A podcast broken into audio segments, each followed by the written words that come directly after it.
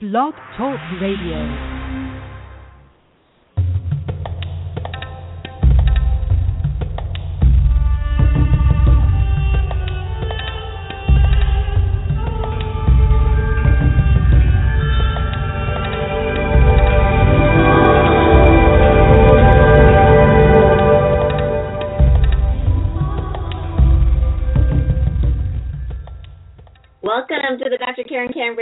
Show. The intention of this show is to empower and inspire you to manifest the life of your dreams, whether it's radiant health, prosperity, loving relationships, or simply peace of mind. Thank you so much for joining me. I'm your host, Dr. Karen Kan, author of the number one bestseller, Guide to Healing Chronic Pain, A Holistic Approach. And if you don't have a copy of my book, you can get the first six chapters free as a download on my website.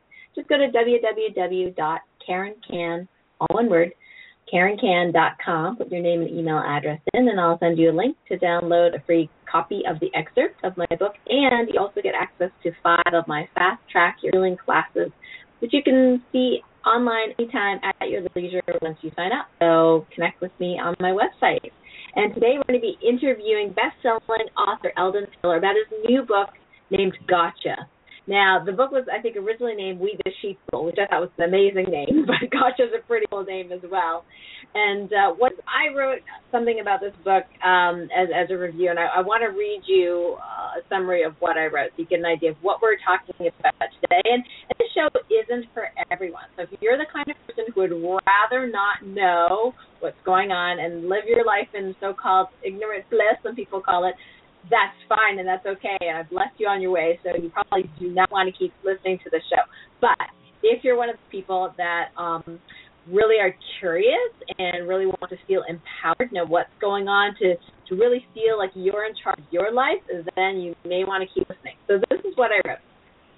So I read uh, Eldon Taylor's new book, Gotcha, and um, it was such a mind-opening read. I'm always counseling my patients to become aware of what goes in, on, and around their minds and bodies, and Eldon really hits the nail on the head in this book. He uncovers to what corporations and governments will go through in order to keep people numb, dumb, and unhealthy. And if you're willing to go through the gamut of so-called negative emotions like shock, indignation, fear, anger, hopelessness, and come out the other side, you'll actually be empowered by the knowledge found in the book like I was. Every day we are being called to awaken from our unconscious slumber by becoming aware of what is really going on in our world, our government, and our minds. You do not have to be a victim of constant unconscious manipulation.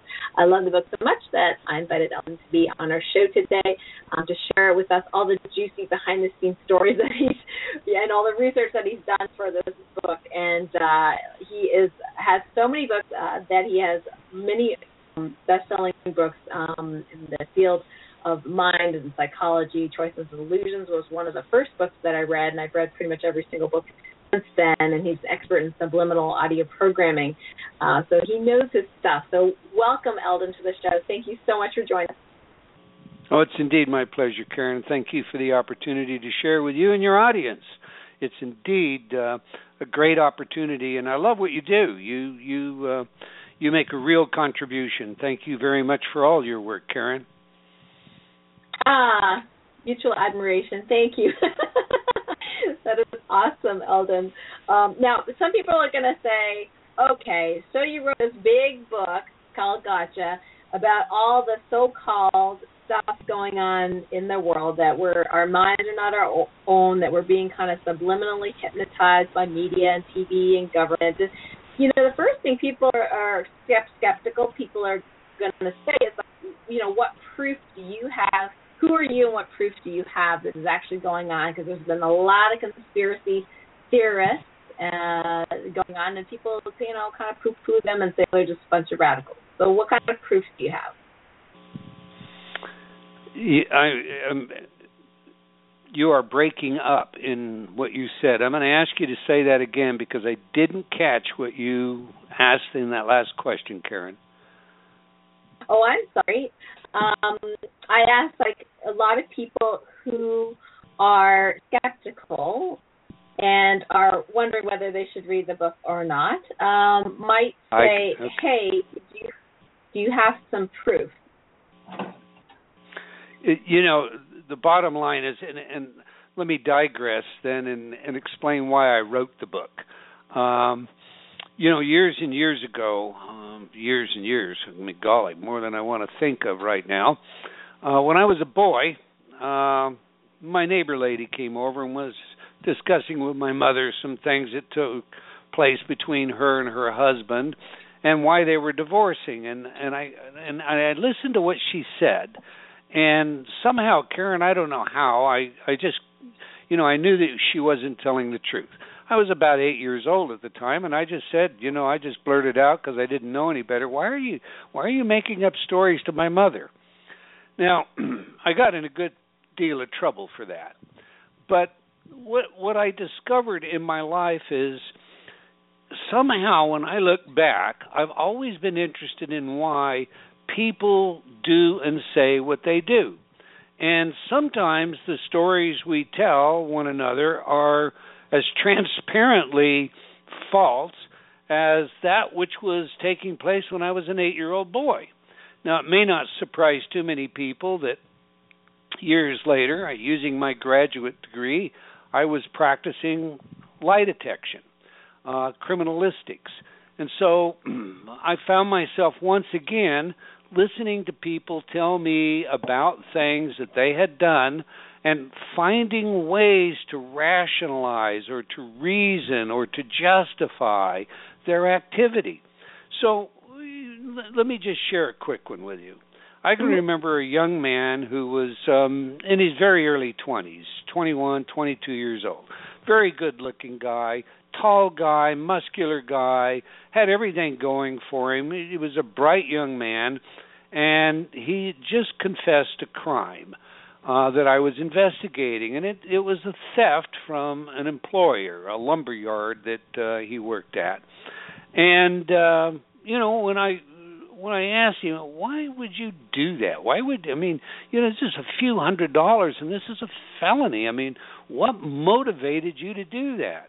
I heard from this young man this sob story about you know, well my wife is pregnant and she's having a baby and and our house doesn't have any any room for a nursery, so I I took the lumber in order to build a nursery for my child so that my wife could be happy and and uh, and after all, you know, my employer he, he he doesn't treat any of us fairly.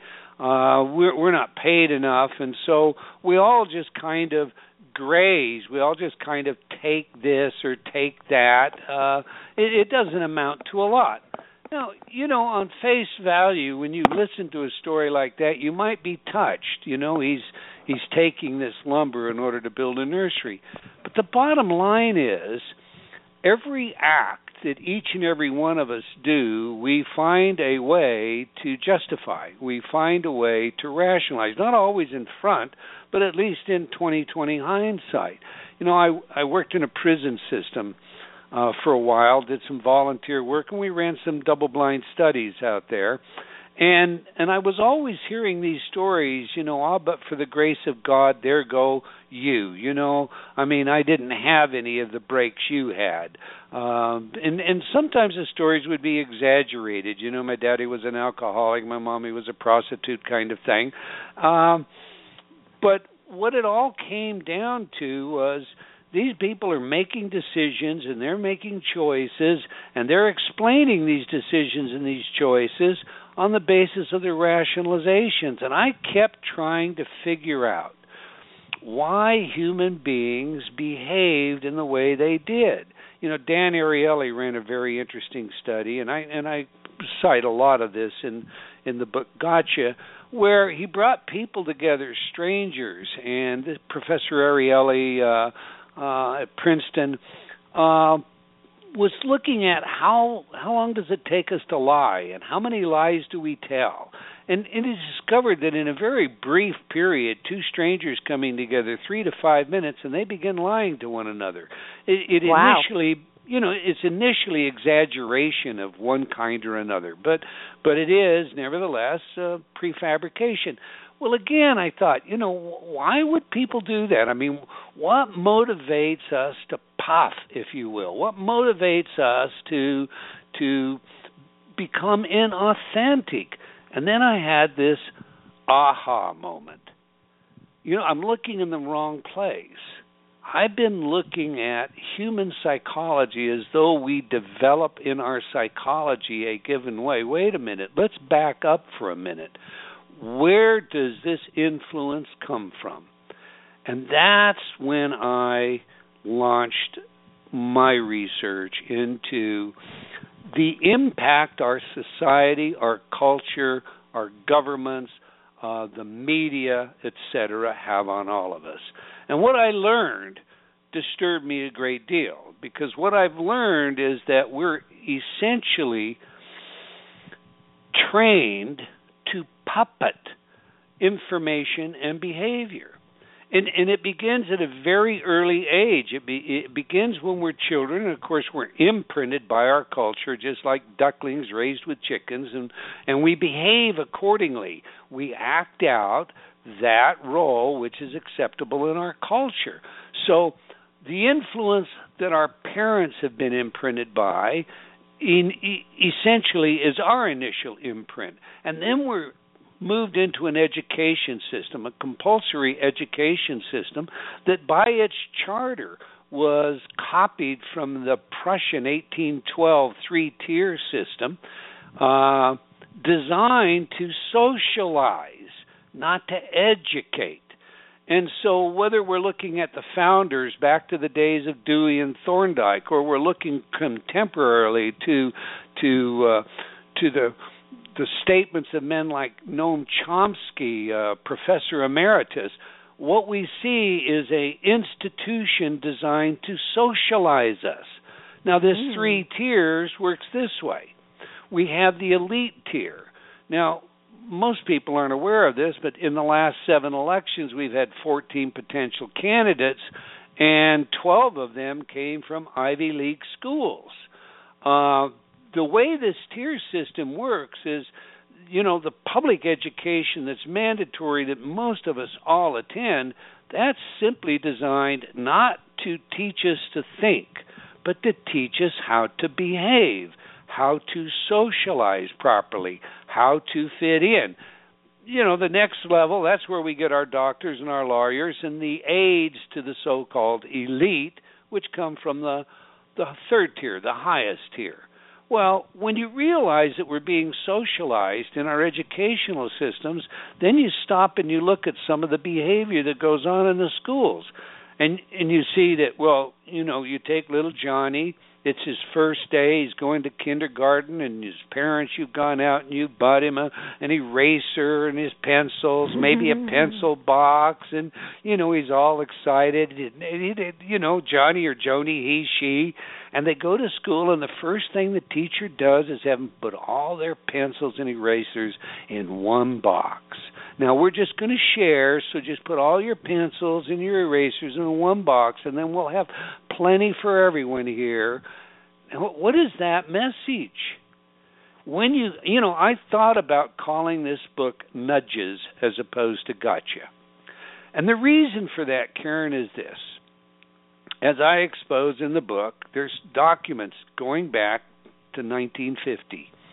Uh, well, to the 50s, I should say and these documents look at how we can weaken this this strong sense of of uh, self-reliance that this country knew in those days, coming out of the Second World War, um, a new emerged superpower, uh, strong, indiv- rugged individualism, uh, overcome the Great Depression, uh, people saving money to buy houses, and and um, and, and and when you look at the document, you see that there were several things that that were laid out.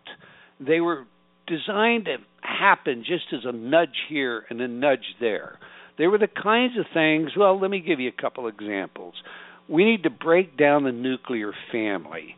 See if we can if we can erode the nuclear family and we can spread families out. We we break up this this strong sense of family, this this sense of protecting one another and this sense of strong community.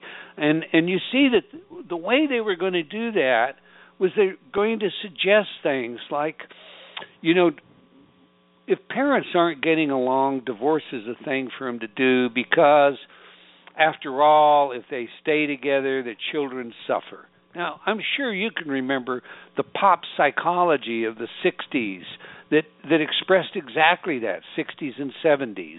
Uh, and we saw this increase in divorce and this breakup of the nuclear family. We we also see when we look at these documents that it's important to put people in debt.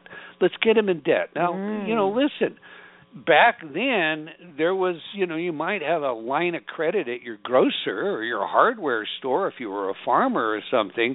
Um you might even have a, a mortgage on your farm but debt as we know it today didn't exist. You didn't have right. revolving credit. You you know if you bought anything initially you had to have 10% down but then that weakened um you know mid 60s and and credit became freely available and people became what? They became trained consumers just as it had been planned. All this happens a nudge at a time. Another nudge was we need to change the morality. We need to break down this morality. We you know if we can break down the morality we can move people away from these hard views these religious perspectives that unite a community. Again this is all about division. And so how are we going to do that? Well, we can increase the amount of sex and the kind of sex. And nudge by nudge, we see that until today you can watch a primetime TV uh, soap, and, you know, here, here you've got, you know, gay people kissing on the screen, and you've got, uh, you know, uh, a lot of extra sexuality now and i'm not taking a position on this please understand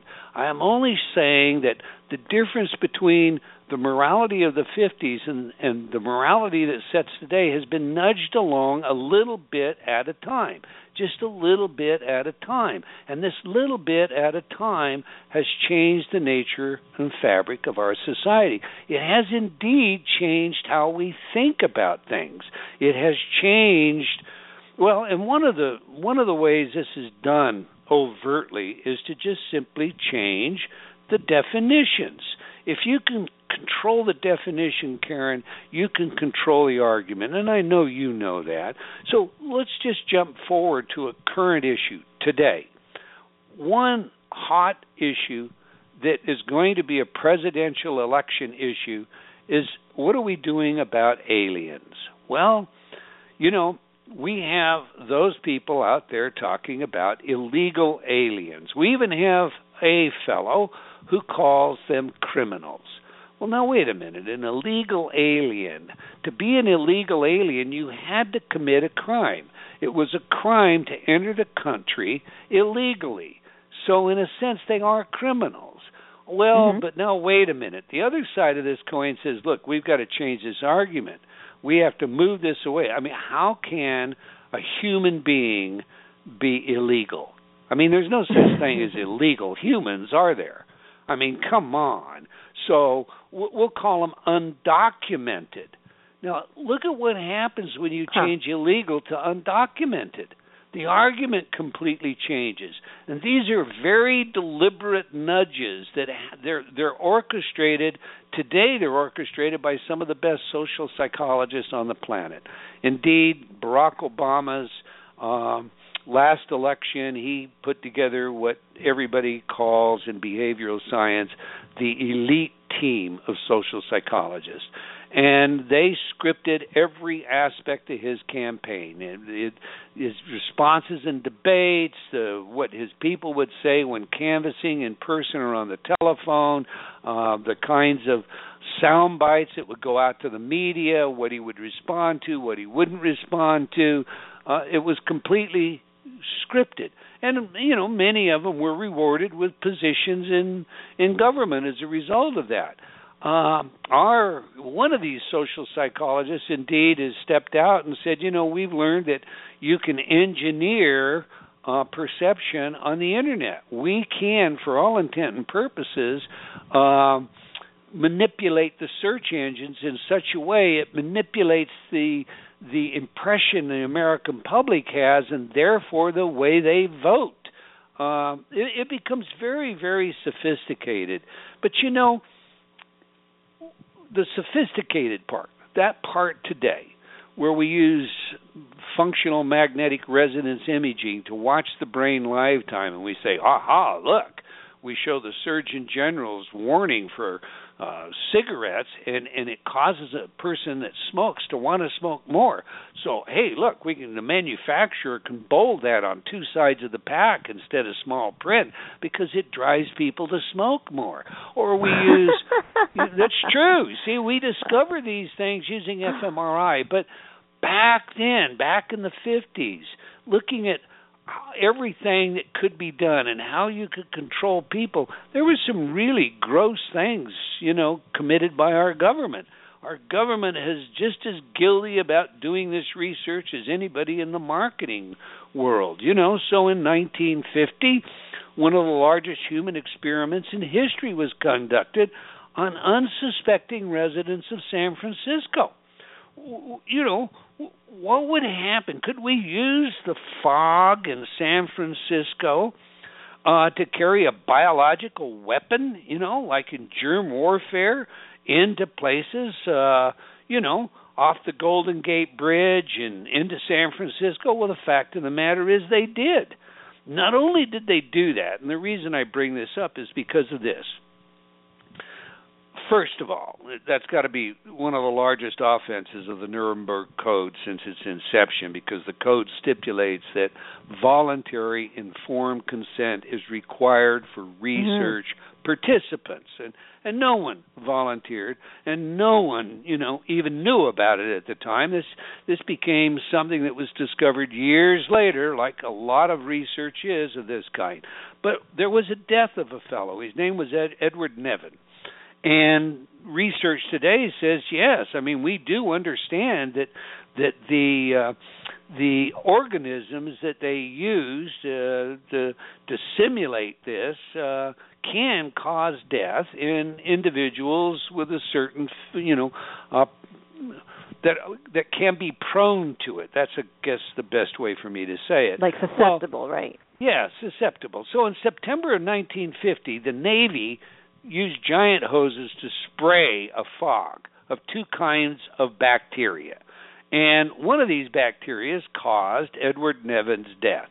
Nevin's family discovered and they sued. And here's the bottom line the court decided that the government had the right to do that and mm-hmm. that they could not be held accountable for a lawsuit for negligence or wrongful death because they were justified in conducting those tests without the subject's knowledge. Now, when you understand that, and then you look at some of the clandestine research that's gone on, um, you know, there was a real Manchurian candidate.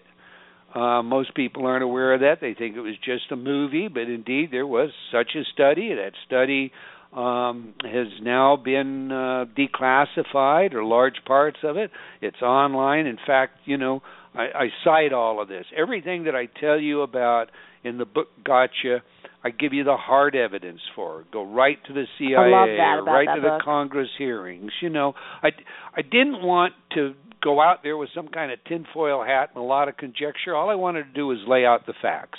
And the storyline is this you have been manipulated little by little in a very overt way. Many agencies have sought to determine how the subconscious is plumbed and just exactly what can they do with it. Listen, in Project Climax, Sidney Gottlieb used prostitutes and LSD to see if he couldn't generate um, memory loss and reshape values and uh, you know perhaps even create you know what uh, Project Bluebird went on to do, and that's disposable assassins. Uh, this this is not make believe. This, is what our government actually has been about. I mean, listen, one study just kind of, you know, the classic behaviorism of Watson. Uh, one of his studies took a boy, a young boy, 11 month old boy, boy, the, the study is called the Little Albert study, took an 11 month old boy and wanted to see how you could condition fear. And so they presented this boy with a white mouse, and uh, you know the boy wasn't at all alarmed about it. So then they took the mouse away. They brought the mouse back, but this time they had loud sounds, clanging and banging, and it startled the boy, and the boy began to cry. So they bring the mouse back and bring back the noises, and the boy cries, and and they condition a fear, and then they wanted to know if they could transfer this fear. Would it, you know, hmm. what would be involved in transferring it maybe to a cat or to a dog? And so systematically they watched how they could transfer it and sure enough they brought in the dog and the boy would cry. Well what kind of sick mind sits out with an 11 month old boy to instill and condition fear?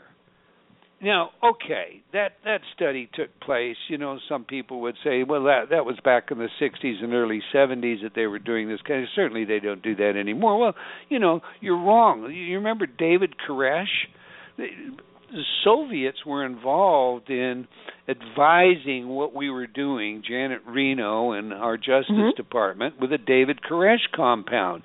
Well, they had these speakers running around the facility on uh, mobile rigs, playing these loud sounds, discordant music, with animal distress calls in it subliminal animal distress calls. Now, the Soviet advisor said, I don't think you should do this. It's going to heighten tensions, and we don't know what's going to happen when that fear level reaches, you know, chronic proportion. And of course, we all know in 2020 hindsight what happened at the mm. compound. So, you know, we we get ourselves into a world where n- today we have there's a certain political correctness and and when I listen to this political correctness, I'm really reminded of Orwell's 1984 and Newspeak. You know, uh, we we can't say some things anymore because if we say these things, it's just simply not politically correct. And when you look at the history of what isn't politically correct, you find that we're really, as with illegal versus undocumented, changing the definitions, which of course changes how we see things. And, you know, when you want to be spiritually awake, and that's, in my view, my task in this lifetime, you, to be spiritually awake, must be aware of every way that you are puppeted. And, you know, you must become authentic. Well, what is authentic about being like every Nabisco cracker coming out of the factory? All of us dress alike, all of us drive similar cars, all of us behave similarly, all of us have the same kinds. In fact, every all of us just we talk about the same kinds of things and we get our sound bites and then share them at the water fountain. I mean, Yeah. think of this. Karen, I know that you are really uh, you pay close attention to this kind of thing, and that's one of the things I really admire about you and your willingness to be a bit of a maverick and get out there in front of folks and and challenge the system and uh, and and and lead with innovative ways. But think about this: most people aren't like you. They, uh, well, let me give you an example. Um, because of what I do, I happen to be watching two news programs um, a couple of years ago. Um, one a conservative station, the other a liberal station, and they were running a poll.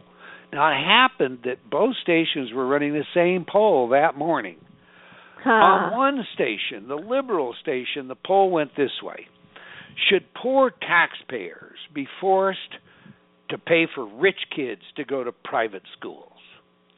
On the conservative station, the poll went this way Should poor taxpayers be forced to work two jobs to put their children through private schools since public schools are failing so miserably? Right. Now, here- right. Here's the deal now, because of the way they're framed, if I'm liberal, of course not. I no poor no taxpayer should pay for rich kids to go to public schools. And if I happen to be conservative, of course not. The taxpayers shouldn't work two jobs. You see, the framing predisposes how I decide, but the real danger in this is we want to hear what we want to hear. Yeah. So, if you know, if I happen to be liberal, there's no way in the world I listen to Fox. And if I happen to be conservative, there's no way in the world I listen to MSNBC.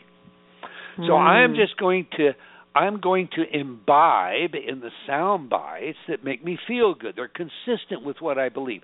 What I'm not going to do is what you do.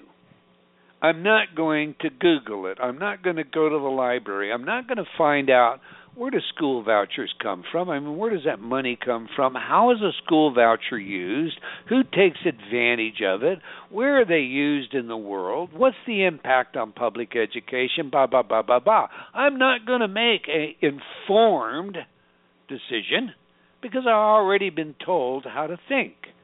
Now, let's just fast backward, you know, rewind. You remember when you went to school? You weren't taught to think. You weren't taught to search for answers and alternatives. You were taught what to know. You were taught how to know it.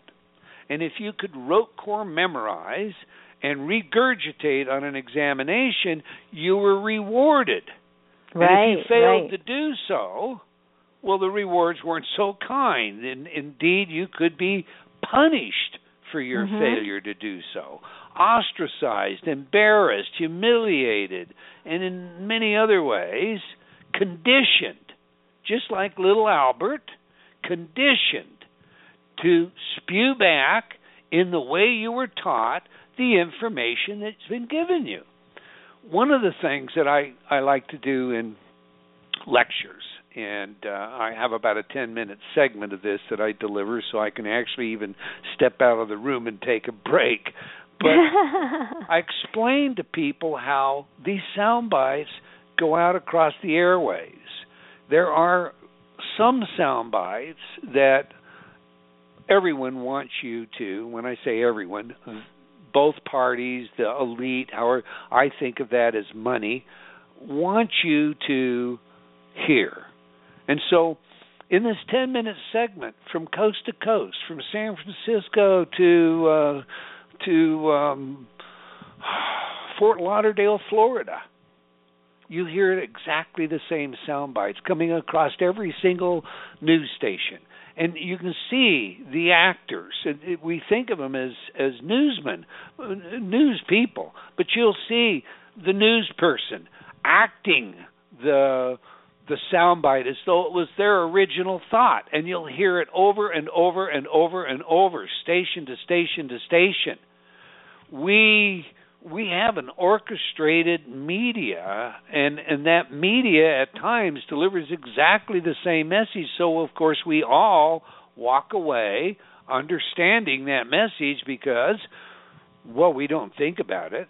We just memorize it. That's how we've been taught to learn that's a very limited level of understanding.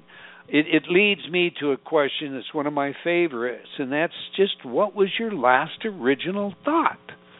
You know? oh, well, I, it reminds me of that time where you know the all the media was like vitamins not helpful or vitamins might do harm or some sort of yeah you know thing uh that was and of course everyone's spewing oh what was it now i can't remember it was some nutrient that's oh magnesium that's right. So magnesium uh magnesium might be harmful for people with heart attacks which is usually the opposite of you know uh of of of what i've understood and the truth. from my various readings. And so I was like, well, that's interesting," because I was uh, mentioning it to my aunt, and she said, "Oh, I, it, didn't you see the you know the news on the Globe and Mail in Toronto about the the you know the the risks of magnesium?" I thought, "Wow, magnesium is deficient in most people in North America, and it's important for 325 plus enzymatic reactions in the body, and it's crucial." And they're saying, "Watch out for magnesium." I'm like, wow, that's really something. And yeah, she showed me the article, and it was like, whoa. I mean, they're going to report on that, but not necessary. I, I don't know if you remember, you know, when when uh, President um, Obama was going to make a speech on news about the Ebola crisis. Yes, so I yeah, so I was at in Oklahoma and and we were taking care of uh my husband's dying father and uh, you know so a lot of the family were there and when the speech was coming they all ran to the living room Okay, and at the same time, I decided I was not, I wasn't interested. So I sat there with my laptop, just opening email, and the email I got was from one of these consumer watchdog groups, and said uh, it's a sad day today because Dow Chemical got the approval for using a derivative of Agent Orange 2,4-D in pesticides. You know, so this is yeah. going to be in our foods, and it does not have to be labeled the same day that this this you know President Obama's you know speech about Ebola came out, and I cried. I actually went outside and cried because nobody knew about it. It wasn't on the news. They and and you know, listen, if uh if there is a hot issue like that, it, it it's very often uh subjugated by a distraction and in the distraction in this instance may well be the president of the United States talking about Ebola, but if it's not, it's going to be news stories about you know uh, the rich and the famous, or, uh, or mm. you know uh, some some this that or the other. We are we are the most easily distracted people on the planet. If you think about it, whenever maybe we're the most easily in the in the universe. I mean, when, when whenever there is a story that comes out that it seems really an important story, it's not at all uncommon for it to then just disappear. And we never know what the outcome is. We, we don't, you know, we might hear that thousands of birds fell dead in uh, in the city of whatever. Um, and you know we don't have an explanation for it. Um but they're inquiring. They're looking into it. But then we mm-hmm. never hear any more about it. We never right. hear well what happened? All these fish floated up dead. Well, why? What caused that? Well it's a real uh, you know researchers are looking at that now. There must have been something in the water or something you know don't worry about it. These are the kinds of and, and we're distracted then by you know what Kevorkian or some other story all right and right. and reality TV, you know.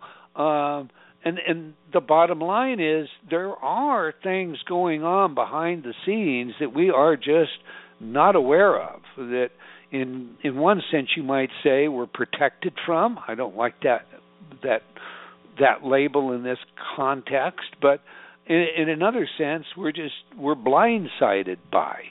Uh, we have absolutely no, you know, one of the controversial things that's going on right now is geoengineering.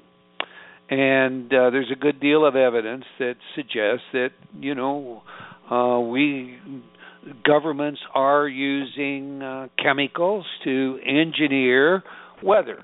Now, HAARP, the high frequency facility in, in Alaska, uh, is not functioning right now because of funding. But for years, people were talking, well, I think this is caused by HAARP. They're you know pounding the ionosphere and and so mm-hmm. forth. Um, and I and I know some people that uh, have some firsthand knowledge there, and, and I've interviewed them, and and they say absolutely, you know, it was used to regulate weather. Well there's no doubt but what there isn't some geoengineering going on. The question is, in my view, the chemicals that are being sprayed into the atmosphere. They call them chemtrails. Now, right.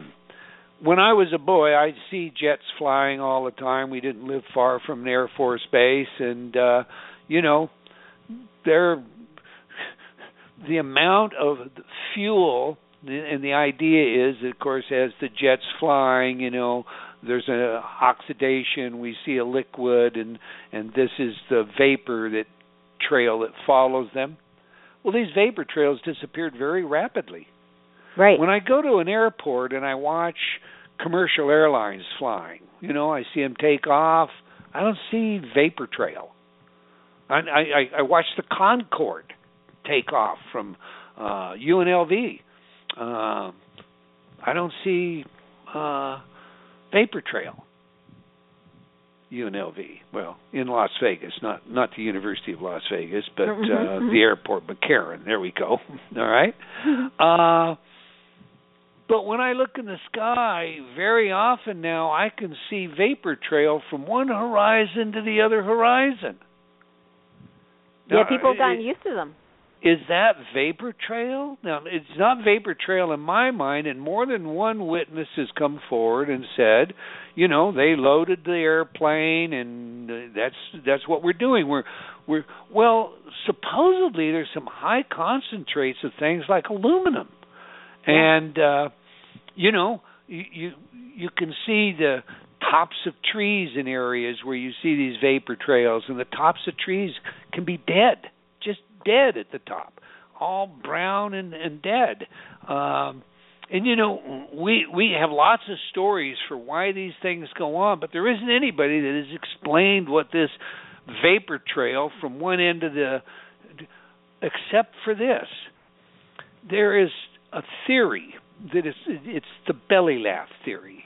It essentially says a good belly laugh is worth a thousand syllogisms. So one of the one of the things that you see often happen is someone is discredited or uh, a yes. statement is discredited by calling it a tinfoil hat argument. Oh, is it another tinfoil hat? Oh, come on, these conspiracy nuts.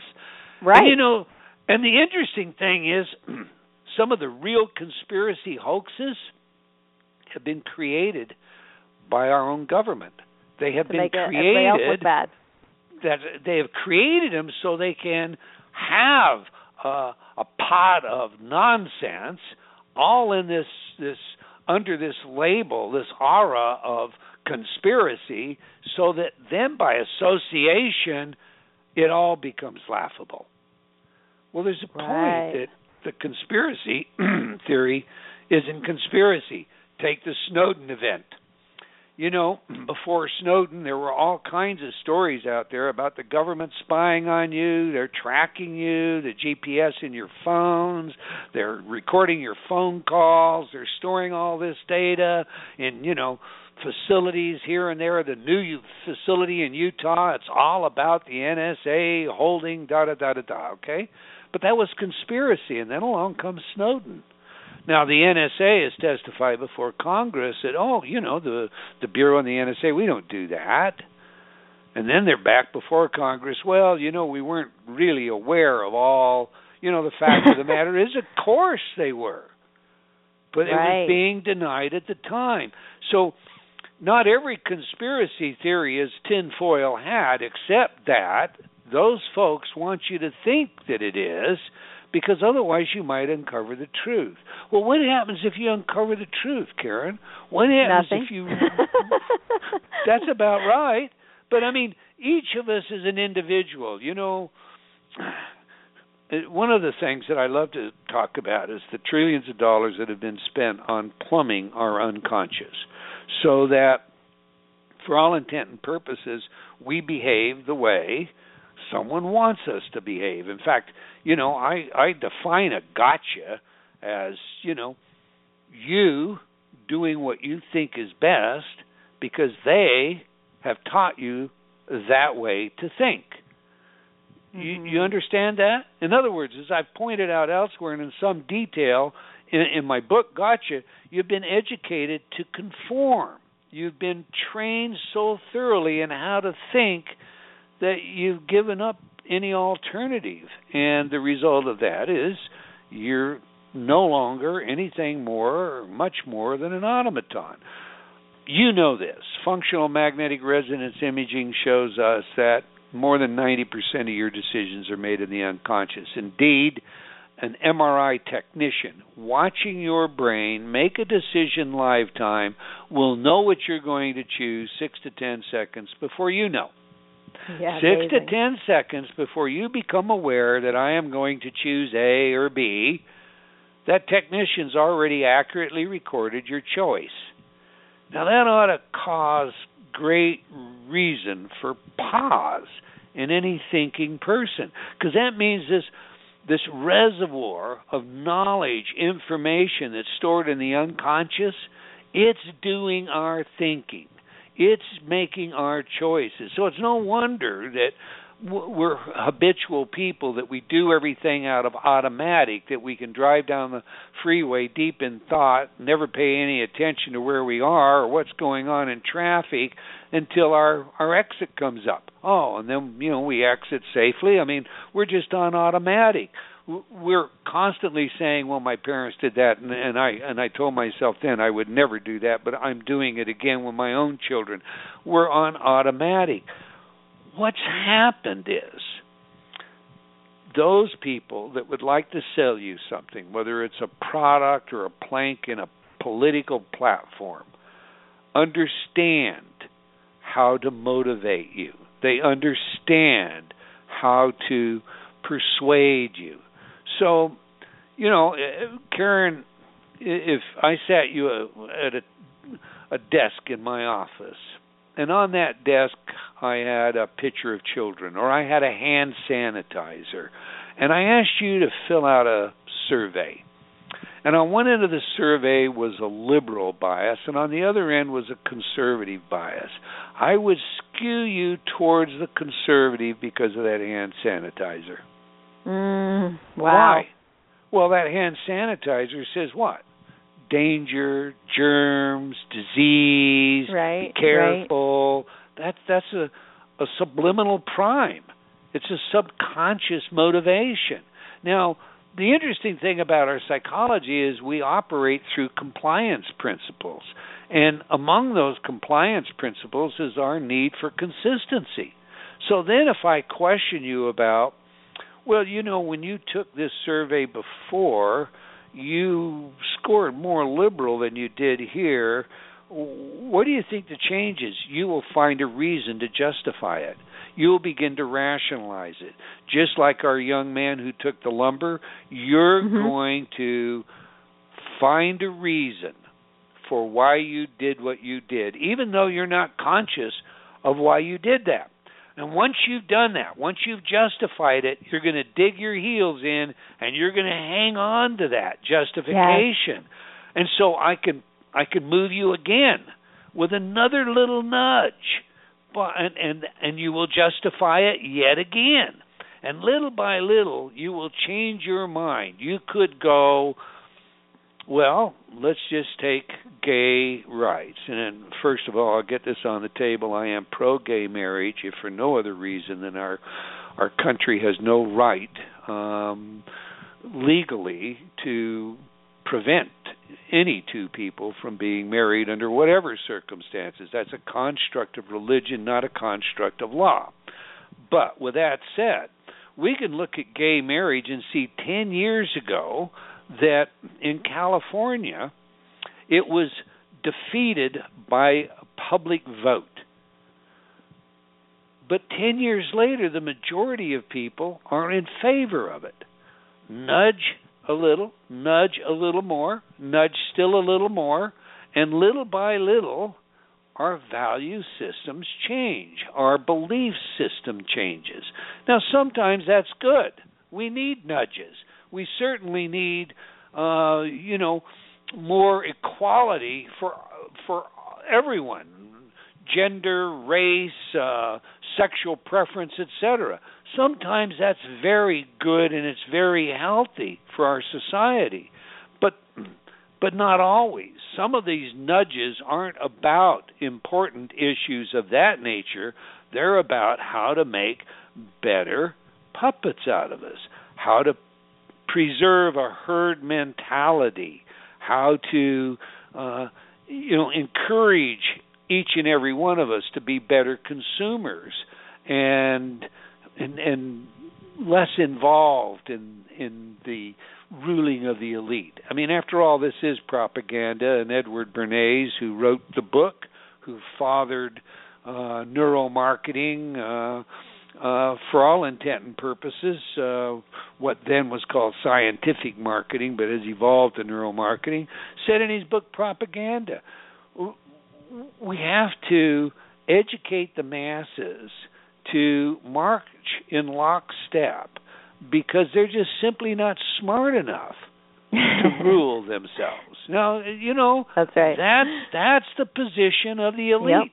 Yep. And and you know, I, I am afraid that I take great exception to that. I uh, I know we've become so educated, Karen, uh, to accept the authority that when again you use fMRI and you watch an individual in the presence of an authority, you discover that areas of the brain that discriminate, to use the words of PET and MRI, they just turn off.